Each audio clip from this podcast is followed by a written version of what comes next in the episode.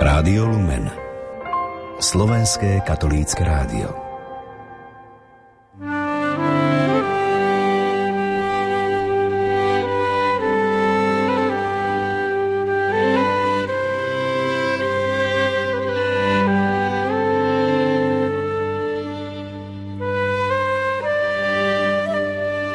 Program, ktorý si o chvíľu vypočujete, vysielame v repríze.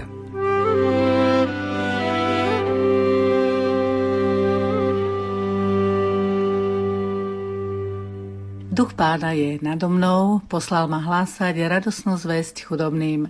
Toto je motto 3. adventnej nedele. Dnes bude reč o radosnej nedeli a budeme o nej hovoriť s otcom Marianom Gavendom. Vítajte v Bratislavskom štúdiu, otec Marian. Ďakujem pekne a pozdravujem všetkých poslucháčov, pretože máme nedelu Gaudete, teda začína výzvou na radosť, aj z toho, že už potom nám na adventnom venci zostáva iba jedna svieca a blížia sa Vianoce a spolu s prorokom, aj Sofoniášom z prvého čítania, aj s Izaiášom, ktorý nahrádza žalm. V dnešnom liturgickom čítaní všade počujeme o tom, že je treba radovať sa. Časťou mojej radosti sú aj maily, ktoré prišli do našej redakcie, kde naši poslucháči hovoria o tom, aký prínos má e, táto relácia pre nich, že naozaj, keď nevždy to dospie až do nejakého konkrétneho zážitku, ale že predsa len to aj rozširuje poznanie, aj odbúráva rôzne predsudky alebo nánosy tých zlozvykov a predsa len preto Božie slovo to vytvára priestor. To bol otec Marian Gavenda, pri mikrofóne je Anna Brilová. Pozývame vás vypočuť si dnešné evanelium, ktoré prečíta Eva Žilineková. Čítanie zo svätého Evanielia podľa Lukáša Zástupy sa pýtali Jána. Čo teda máme robiť? On im odpovedal, kto má dvoje šiat, nech dá tomu, čo nemá nijaké. A kto má jedlo, nech urobí podobne. Aj mýtnici prišli, aby sa dali pokrstiť a hovorili mu, učiteľ, čo máme robiť? On im povedal, Nevymáhajte viac, ako vám určili. Pýtali sa ho aj vojaci. A čo máme robiť my? Vravel im. Nikoho netrápte, nikomu nekryudite a buďte spokojní so svojím žoldom. Ľud žil v očakávaní a všetci si o Jánovi v duchu mysleli, že azda on je Mesiáš. Ale Ján dal odpoveď všetkým. Ja vás krstím vodou, no prichádza mocnejší ako som ja. Ja nie som hoden rozviazať mu remienok na obuvi. On vás bude krstiť duchom svetým a ohňom. V ruke má vejačku, aby si vyčistil humno a pšenicu zhromaždil do svojej sípky. Ale plevy spáli v neuhasiteľnom ohni a ešte všelijako ináč napomínal ľud a hlásal mu evanielium. Počuli sme slovo pánovo. Yeah.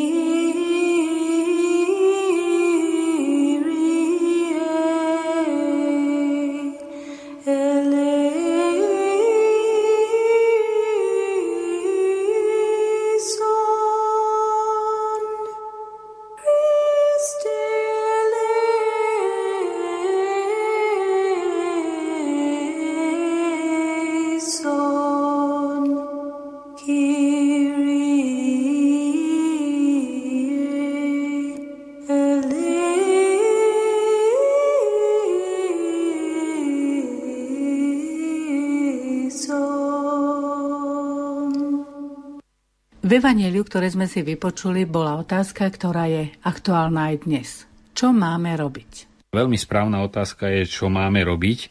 To treba vidieť v súvise aj s prvými turícami, keď e, potom Peter začal kázať o tom priamo, tak bezprostredne bolo to krátko po Ježišovej smrti, že čo ste mu spravili so svojím mesiášom a im akoby spadli lupiny z očí, zrazu precitli a prvá otázka, keď si uvedomili, kto bol Kristus, bola, čo máme robiť. V tomto kontexte Lukášovo pohľadu aj v prípade Jánovho kázania odpoveď e, poslucháčov je, čo máme robiť. A tu vidíme, že Ján nechce, aby nasledovali jeho, ale aby nasledovali Boží hlas, nie Jánov hlas. A to znamená, v istom zmysle ich posiela z tej púšte naspäť domov, každého na to svoje miesto, dokonca colníka na colnicu, vojaka do kasární, ale aby sa tam vrátili zmenení. To je veľmi dôležité v tom Jánovom hlásaní pokánia, že to neznamená odísť zo sveta a niekde v pustatine tráviť život, i keď Jan mal toto poslanie tak ako aj v súčasnosti, či už povolania do klauzúry alebo iné povolania v cirkvi sú na to, aby tí, ktorí osobitne intenzívne žijú rôzne duchovné spirituality, pre dobro mystického tela ako celku mali aj takýto zážitok, ale inak veriaci majú práve posvedcovať seba a prostredie tam, kde ich život priniesol a to vidíme aj v prípade Jána.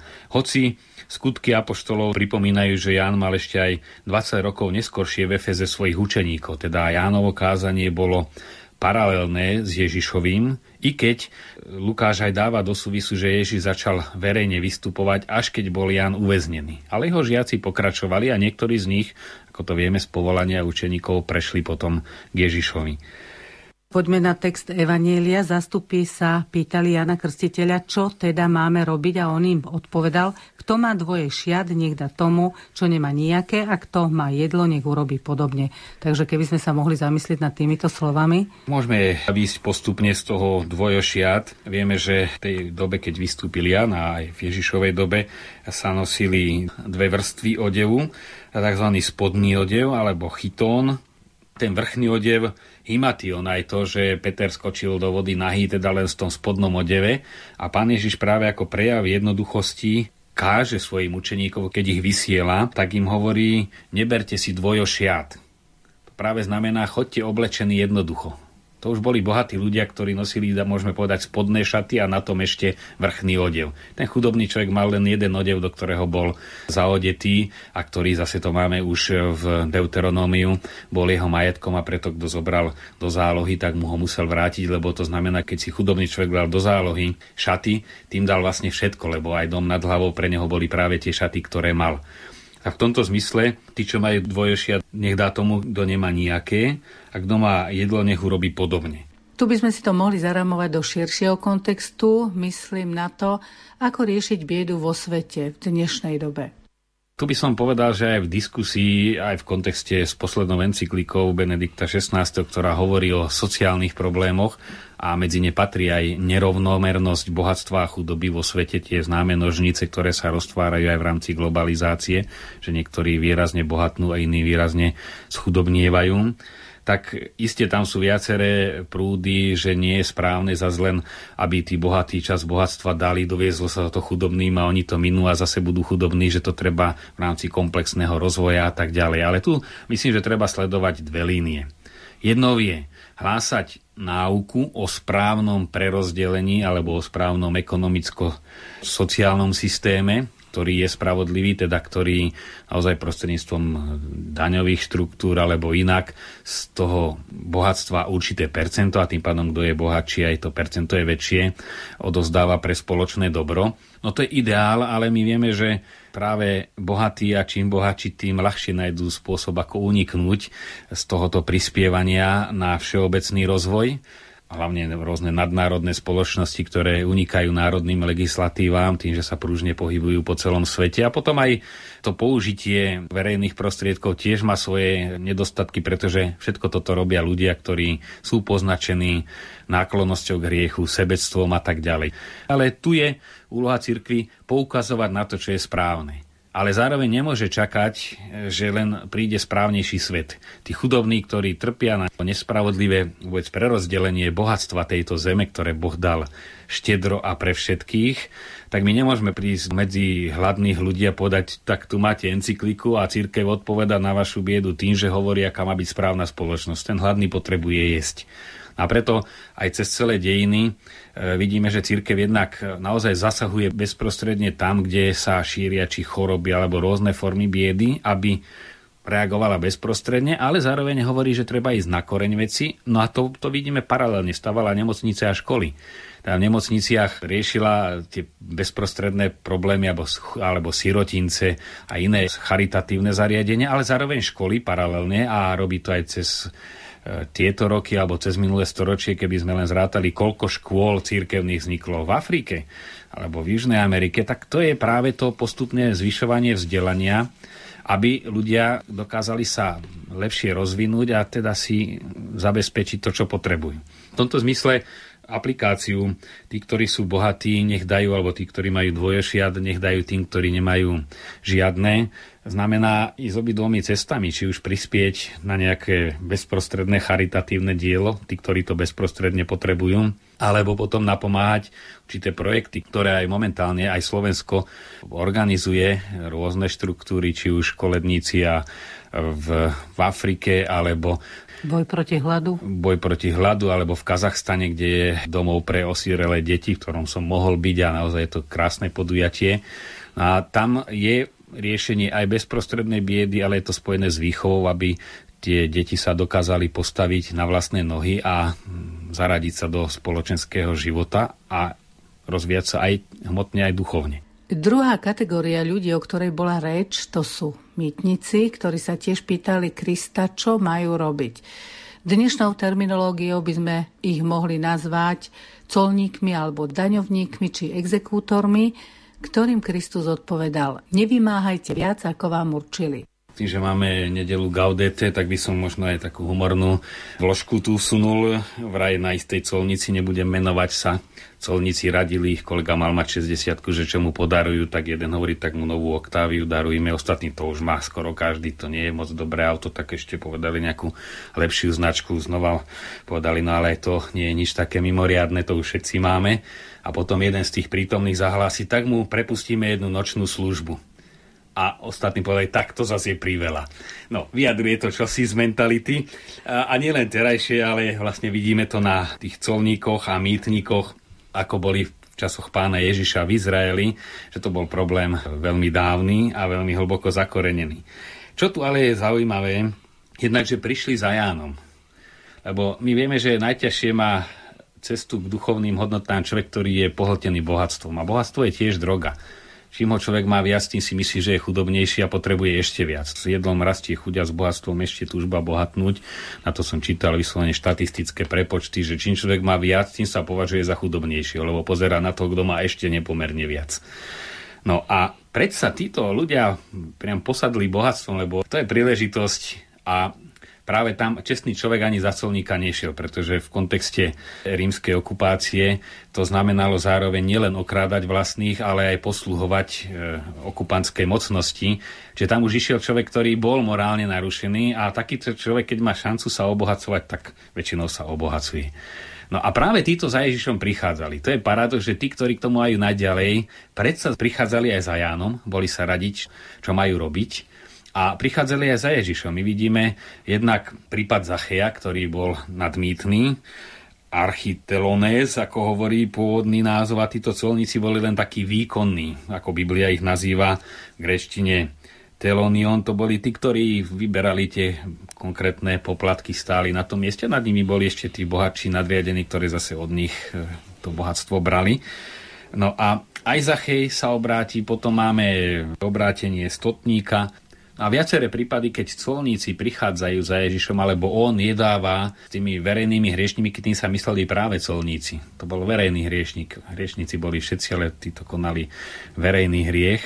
Tak e, tí išli za Ježišom a Ježiš prichádzal medzi nich. Práve preto, aby dal najavo, že tá spása naozaj je tu pre každého a má silu tá ponuka spásy vlastne osvietiť každého človeka. No a tu je zaujímavé, a znova to musíme vidieť v súvise s tým, ako reagoval pán Ježiš jedna, keď prišli, aby ho pokúšali s e, otázkou, či je spravodlivé platiť daň cisárovi, lebo to bola pasca na Ježiša, keď povie, že neplatiť, tak z neho spravia buriča a keď povie, že platiť, tak uzná vlastne okupantskú veľmoc nad sebou. Čiže e, zdalo sa to pasca, z ktorej sa nedá uniknúť. A predsa pán Ježiš hovorí, dajte mi peniaz a spýta sa, koho je tam. Hlava teda, komu ten peniaz, kto ho vydal. Tak čo je cisárovo, dajte cisárovi a čo je Božie, dajte Bohu.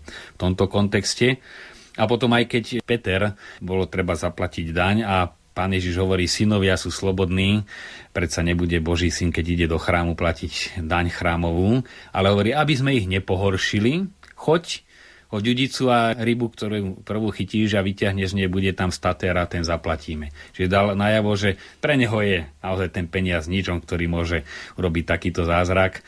To bola taká veľmi názorná lekcia, ale zároveň povedal, je to potrebné a preto to budeme rešpektovať a nebudeme tu nejaký taký lacný revolucionári. A tu vidíme, že aj Jánova reakcia tomto evaníliovom duchu je rovnaká im povedal, nevymáhajte viac, ako vám určili. Teda, aby boli v svojom poslaní spravodliví. Čo to znamená byť spravodlivý v tom evaníliovom duchu? Spravodlivý znamená jednak ozaj spravodlivo podľa práva, odplatiť dane a tak ďalej v tom praktickom živote, ale evaníliová spravodlivosť je trošku na inej logike. Ty si zadarmo dostal a preto zadarmo dávaj. Čiže k logike spravodlivosti, lebo to je spravodlivé. Pán Ježiš to často hovorí, kto veľa dostal, bude sa od neho veľa požadovať. Alebo keď posiela učeníkov, dáva im moc, on im ju dáva, oni by ju nemali, uzdravovať, vyháňať zlých duchov a všetky neduhy liečiť. A záver tam dodáva, zadarmo ste dostali, zadarmo dávajte. Čiže tá logika evanieliovej spravodlivosti je trošku iného druhu teda Boh je k nám nesmierne veľkodušný a my máme byť veľkodušní k druhým, aby sme to posunuli, lebo nie všetci sú colníci a nie e, vždy sa to týka len daru, vždy len tej spravodlivosti praktickej v oblasti financií alebo rozdeľovania hmotných dobier, ale aj spravodlivosti voči Bohu, ktorý chce cez nás obohatiť druhých. Ďalšou skupinou, o ktorej hovorí Evangelium, sú vojaci. Ako sa tu ocitli práve vojaci? Tak je zaujímavé, že vojaci vždy boli symbolom moci, ktorá prináša smrť alebo násilie, aby si človek ubránil to, čo nadobudol. No a tu prichádzajú a s úplne novým poslaním od ich Jan posiela naspäť, nerobte násilie, teda vlastne tú tvrdú moc neuplatňujte. Možno by sme si mohli aj povedať, že vôbec na čo je armáda v týchto mierových časoch? Tam, kde je aj ľudská zloba, aby pre verejné dobro tých, ktorí chcú žiť v pokoji, bolo zabezpečené, treba ich brániť pred tými, ktorí už ohrozujú, zneužívajú slobodu, ohrozujú slobodu druhých, tak tam musí byť určitá sila, ktorá to bráni. Znova Ján uznáva, ale nerobte násilie, čiže nezneužívajte svoje postavenie. Opäť aplikácia tejto vety nie je len pre tých, ktorí sú vojaci a momentálne v profesionálnej armáde u nás na Slovensku, ale nezneužívajte svoju moc. No a tých oblastí je veľmi veľa či už v zamestnaniach alebo iné druhy moci, ktorá vždy bola daná, aby sa aj ňou slúžilo. V chápaní kráľovať znamená slúžiť, aj pán Ježiš to hovorí. Mocní tohto sveta tvrdou rukou panujú, ale medzi vami to tak nebude. Kto chce byť prvý, uznáva, môžete byť aj ambiciózni, ale nech je sluhom všetkých. A tu vidíme aj, takto posiela Ján vojakov naspäť. Vráťte sa, ale nerobte násilie, berte službu ako službu. Takže vidíme, že naozaj to posolstvo, tie bezprostredné odpovede, ktoré dával Ján tým, ktorí prišli, si môžeme znova položiť aj otázky za seba v prvej osobe a potom aj ich počuť od Jana adresované nám, teda odpoveď na našu situáciu. Keď hovoríme o vojakoch, oni sa nakoniec objavujú aj na iných miestach Evanielia a majú veľký význam. Jednak je to stotník, ktorý tiež mal len udržiavať poriadok, ale tak sa priblížil na tých okupovaných územiach z pohľadu Rimanov, že dal postaviť synagógu. A mal veľkú vieru. Pán Ježiš dokonca ostotníkovi povie, v celom Izraeli som nenašiel takú vieru. A potom je to práve stotník, ktorý povedal, a v takej chvíli, kde by to aj najveriacejší veriaci ťažko povedal, čiže keď bol Ježiš najviac ponížený, potupený, a keď práve zomrel, a on vtedy povedal, toto je syn Boží, a povedal to stotník, vojak. Tak my vidíme tie paradoxy Evanielia, ako boli opísané minulú nedelu v tej predpovedi, keď bude Izajašovej predpovedi baránoch sa hrať s vlkom a všetky tie najväčšie kontrasty, tak sa vlastne dejú práve evaneliovou zväzťou. Vojaci sa stávajú tými, ktorí vyznávajú vieru v Boha. Druhá časť eh, tohto evanielia hovorí o Jánovom svedectve o Kristovi, pretože ľudia si mysleli, že Ján je Mesiáš. On im dáva ale odpoveď, ja vás krstím len vodou, no prichádza mocnejší ako som ja, ja nie som hoden rozviazať mu hremienok na obuvi. Aký je to krst vodou a aký je to krst, o ktorom hovorí, že on vás bude krstiť Duchom Svetým a ohňom? No to sú veľmi silné slova a práve rozlišujú ten krst, ktorý bol Jánov, teda krst očistý, podobný rituálom očistným, aj biblickým. Sme si hovorili pred týždňom, že v starom zákone bolo veľa obradov očisťovania vodou, či už po príchode z mesta, keď človek prišiel pred jedlom a tak ďalej a veľkňaz pred e, vstupom do chrámu, do kňazskej služby. No a potom ten krst, ktorý hlása Ježiš a preberajú učeníci, chodte do celého sveta, krstite ich mene Otca, Syna i Ducha Svetého. No a začína sa naplňať po Turícach, keď ozaj začnú hlásať a krstiť, tak tam vidíme, že to už nie je len krst, ktorým sa niečo končí, ale ten nový život neznamená len, že už nerobím zlo. To bol Jánov krst. Zanechať zlo a ísť robiť dobro. Ale Ježišov krst je nadprirodzeného rázu, že človeka naplňa Duch Svetý a Duch Svetý je prirovnávaný k ohňu. Vidíme, že aj opis e, prvých, že zostúpil na nich duch v podobe ohnivých plameňov, akoby nad každým. A vôbec e, oheň a duch sú spojené v Svetom písme. Zaujímavú úvahu má kardinál Ratzinger práve to bola jeho kázeň na jedné primície. Tá pasáž, keď učeníci prechádzali Samariou a Ježiša neprijali, tak sa pýtajú, že či majú zvolať na nich oheň z neba. Tam hovorí pán Ježiš zaujímavú vetu ako odpoveď, nepovedaní, že nie, alebo to nie je náš štýl, ale hovorí, neviete, či jeho ducha ste. A potom predpovedá, je zaujímavé, že ten istý Lukáš, ktorý bol aj autorom skutkov apoštolov, opisuje, že práve tadiaľ prichádzali učeníci a Ježiš nám na nich poslal iný oheň z neba, to bol oheň Ducha Svetého, aby sa práve tí, ktorí ho neprijali, obrátili. Čiže on zosiela nie oheň skazy, lebo oheň je aj symbolom smrti, ale oheň života. Čiže nie je zvolať na nepriateľov oheň z neba, aby ich zničil, a Ježiš hovorí, to nie je Boží duch. Duch Svetý, teda Boží duch, ich obráti. A to je ten nový život v duchu svetom. Jan toto predpovedal, že Ježiš bude aj pôsobiť v duchu. Vieme, že už po krste, ako pokrstil Ježiša, spočinul na ňom duch a potom duch ho máme zachytené hnal znútra, znova to bolo to až pálivé pobádanie do púšťa, potom duho hnal do Galilei, kde postretal bývalých Janových učeníkov a stali sa jeho prvými spoločníkmi. Takže v tomto zmysle naozaj už do toho nadprirodzeného života nás môže včleniť Duch Svety a tam je práve dobrý výraz ponorený v Duchu Svetom.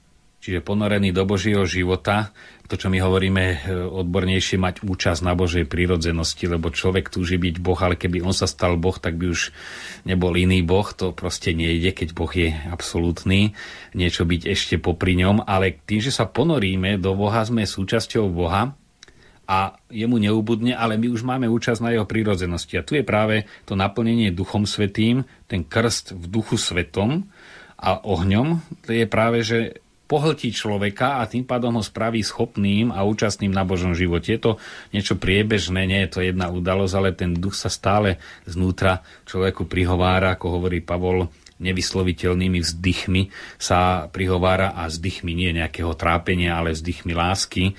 Syn Godcovi, otec synovi a tým, že ten duch, ktorý Najsvetejšej Trojici vytvára komunikáciu medzi Bohom Otcom a Bohom Synom, je zároveň spečatený s našou dušou, tá pečať ducha znamená spečený, spečatený, tak Boh, Otec sa so Synom rozpráva cez nás, cez našu dušu, lebo tá je do toho dialogu začlenená tým, že my sme spojení s Duchom Svetým. Takže to je úžasne silná predpoveď a tým zároveň aj Ján odpovedá, to bude Mesiáš, duchovný Mesiáš, duchovné kráľovstvo a nie to, čo vyčakáte oslobodenie od Rímanov. Ďalšia časť Evanielia je zameraná na Kristové poslanie, On bude krstiť ohňom a duchom svetým, hovorí nám Jan Krstiteľ, slovami.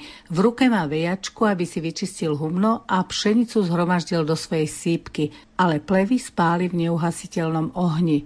Ako týmto slovám rozumieť? Znova ich treba v biblickom kontexte a biblickej symbolike vnímať, tieto obrazy.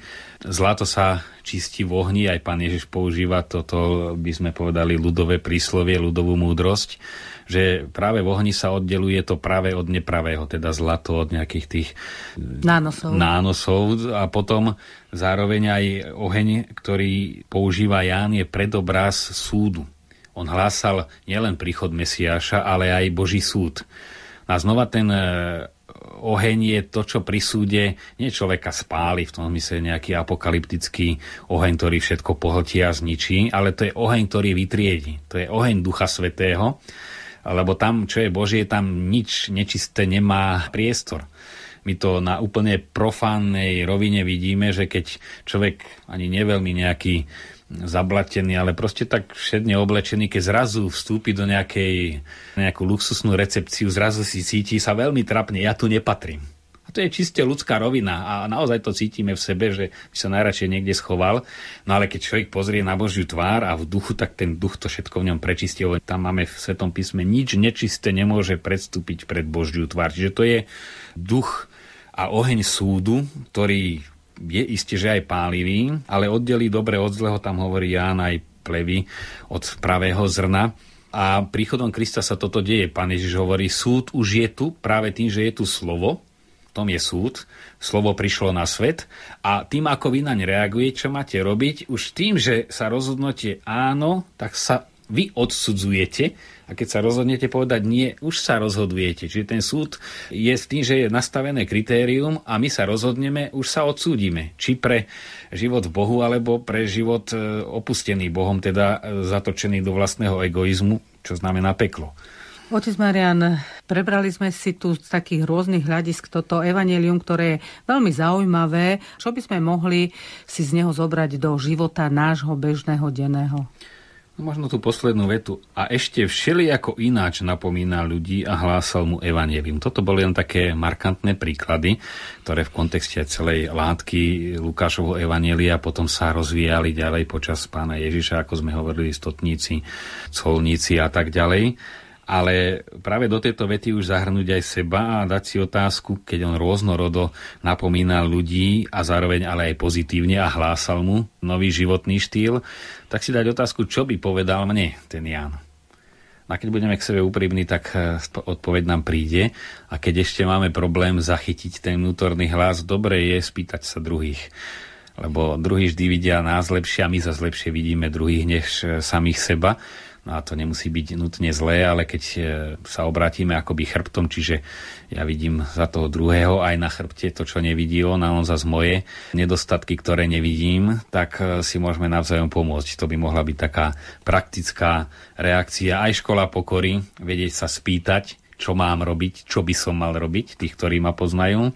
A vedieť to aj prijať a rozhodnúť sa a naozaj v každom stave, keď už tie kontrasty, colníci, vojaci prišli a boli ochotní sa zmeniť, tak tá odpoveď Božia je pre každého aj konkrétna, aj aktuálna, aj splniteľná. Relácia v sile slova na dnešnú radosnú nedeľu sa končí. A medzi tým prajem nielen nedelu plnú radosti Gaudete, ale aj celý tretí adventný týždeň.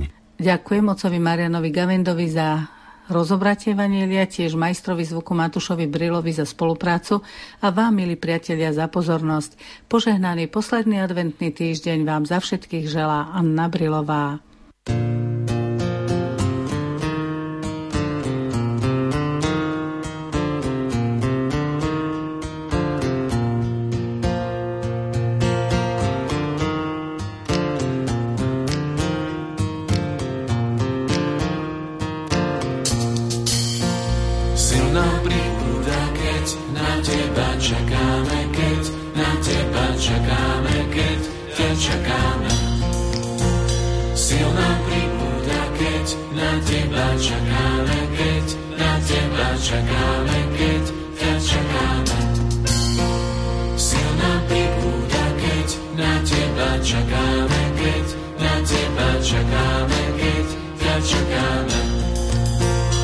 Sil nám pribúda, keď na teba čakáme, keď na teba čakáme, keď ťa čakáme, si.